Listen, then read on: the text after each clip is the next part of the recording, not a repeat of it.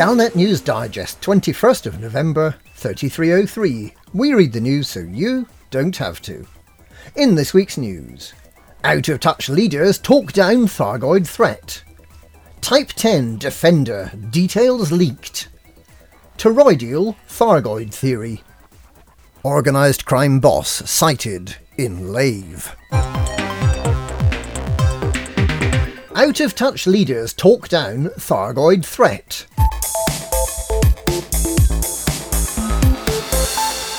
Federal President Zachary Hudson and Emperor Arissa Lavigny Duval have both made speeches this week, wrongly asserting that the Thargoids have only been encountered in the Pleiades. Admiral Aden Tanner of Aegis seems equally in the dark.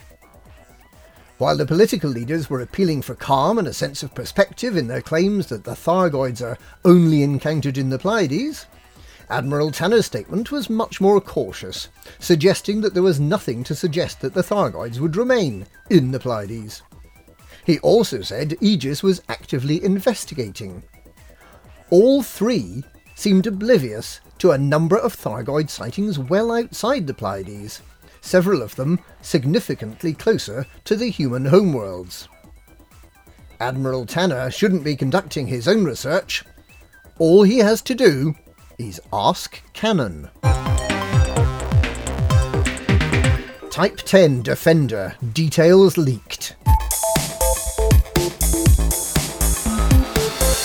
Lakon Spaceways has apologised for delays in making its new ship, the Type 10 Defender, available, due to a shortage of factory space, but promises it's coming soon. A previous attempt at outsourcing having failed, Lakon has now entered into an agreement with Zorgon Peterson to create the first run of Type 10s. According to industrial spies, these first Defenders will not be based on the Type 9, but will instead be based on a heavily modified and reinforced hauler, kitted out with four large, three medium, and two small hardpoints.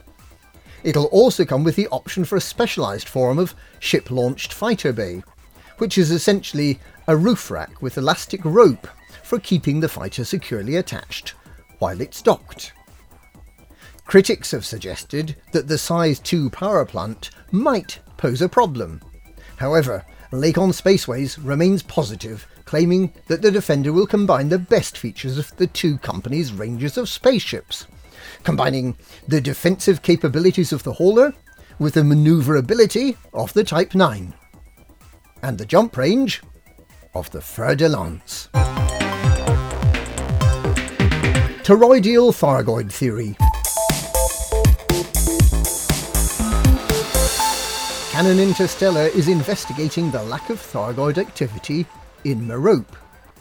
Canon's magical mystery tour on board their megaship, the Gnosis, with a G, arrived in that system on November 17th for a week of scientific study, incidentally leaving Commander Repred Gannin and his short range Fer-de-Lance stranded in their last port of call, Horsehead Sector UEP B60, after he forgot to dock again prior to the scheduled jump.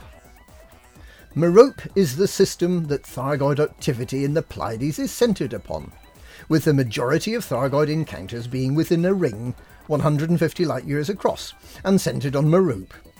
Canon Interstellar has recently realised that there's a significant gap in systems with Thargoid activity. Merope, with several other systems in its immediate vicinity, have no Thargoids patrolling whatever. The donut of Thargoid activity doesn't have jam in the middle, it has a hole. Merope seems to be special to the Thargoids. The Thargoid devices, previously known as unidentified artifacts, point towards Maroop. And Thargoid system scans use Maroop as the standard against which other systems are measured. Could it be that the Thargoids are trying to reach Maroop, but are being prevented by some as yet unknown force? Perhaps they're trying to distract our attention from Maroop. Or perhaps they just like donuts. Organised crime boss sighted in Lave. There have been several reported sightings tonight of a black and white striped space worm in the vicinity of Lave Station. Commanders are advised to keep clear of this unwelcome interloper, who's believed to be an associate of the evil Don Antonacci. The space worm is reported to be heavily involved in organising crime throughout the galaxy.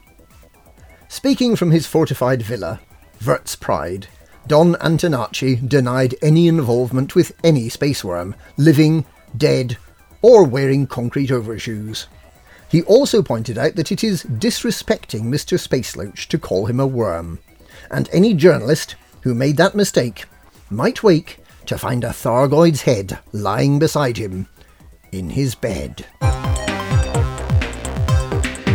And that's this week's Galnet News. Galnet News, we read the news so you don't have to.